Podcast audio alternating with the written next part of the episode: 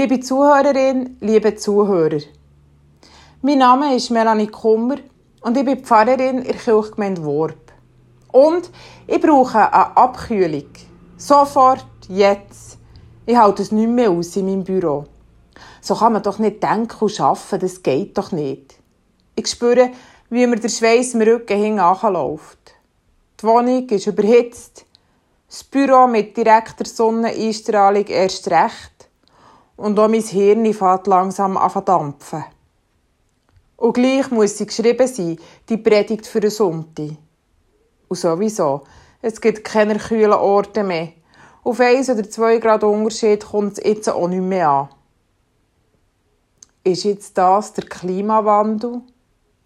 Unsere Erde hat ein Klimaproblem.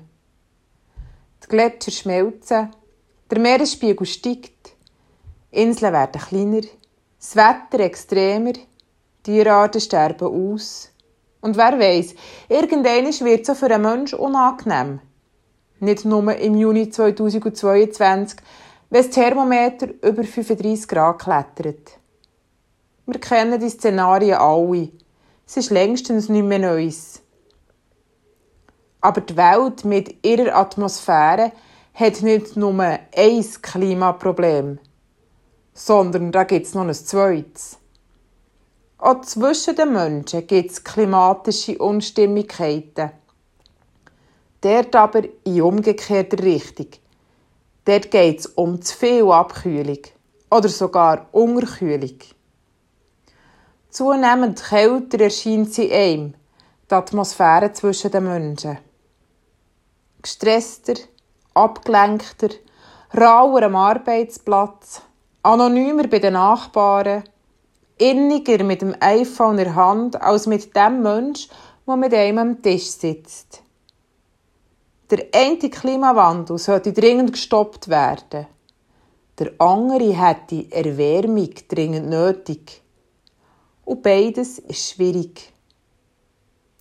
Und früher war auch nicht etwa alles besser, falls ihr meint, ich wollte jetzt auf das raus. Nicht einmal dann, wo Jesus auf die Welt gekommen, hat sich das zwischenmenschliche Klima wesentlich anders dargestellt. Im Gegenteil. Die römische Besatzungsmacht mit dem Herodes hat allen das Leben schwer gemacht. Und ganze Menschengruppen sind verachtet worden. Die Geburt von Jesus hat ganz auffällig für einen ersten Klimawandel gesorgt. Die Hirten am Rand der Gesellschaft haben sich plötzlich mit im Hellsgeschehen wiedergefunden. Als erste erkrippen. Und die Nächsten, die bei diesem Stall auftaucht sind, waren ausgerechnet drei Ausländer auf Kamel. Es wird schon in der Geburtsgeschichte deutlich. Der Jesus, der wird eigentlich alle Menschen mit Respekt behandeln. Auch uns. Der Jesus wird vorleben, wie ein würdevoller Umgang miteinander aussehen kann. Nicht vorbeibäppeln, im Gegenteil. Klare und deutliche Worte wird er brauchen, aber auf Augenhöhe, mit Respekt. Fischer holt er in sein Team auch eine Berufsgruppe mit wenig Ansehen. Aussenseiterinnen lädt er zum Essen ein. Zum Gauner hockt er an Tisch. Frauen finden die gleiche Beachtung wie Männer. Und um Kranke sorgt er sich sogar mit Berührungen. Zuneigung, Achtung, Würde. Das setzt eine Klimaänderung ein da gibt es Erwärmung. In diese Wärme ich sind wir getauft worden, liebe Zuhörerin, liebe Zuhörer. Wenn wir jemandem Gottes Segen mit auf den Weg geben, so meinen wir genau diesen Klimawandel.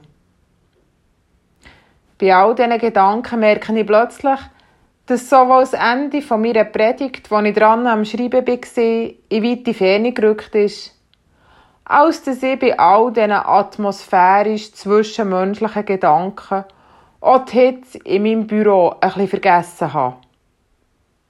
Und übrigens, in sechs Monaten ist Weihnachten.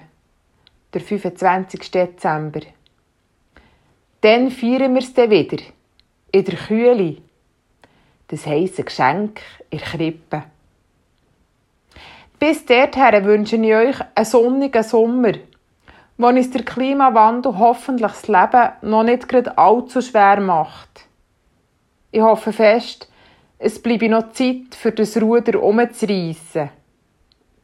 Und ich wünsche euch feurige, lichterfüllte und erhellende Begegnungen. Amen.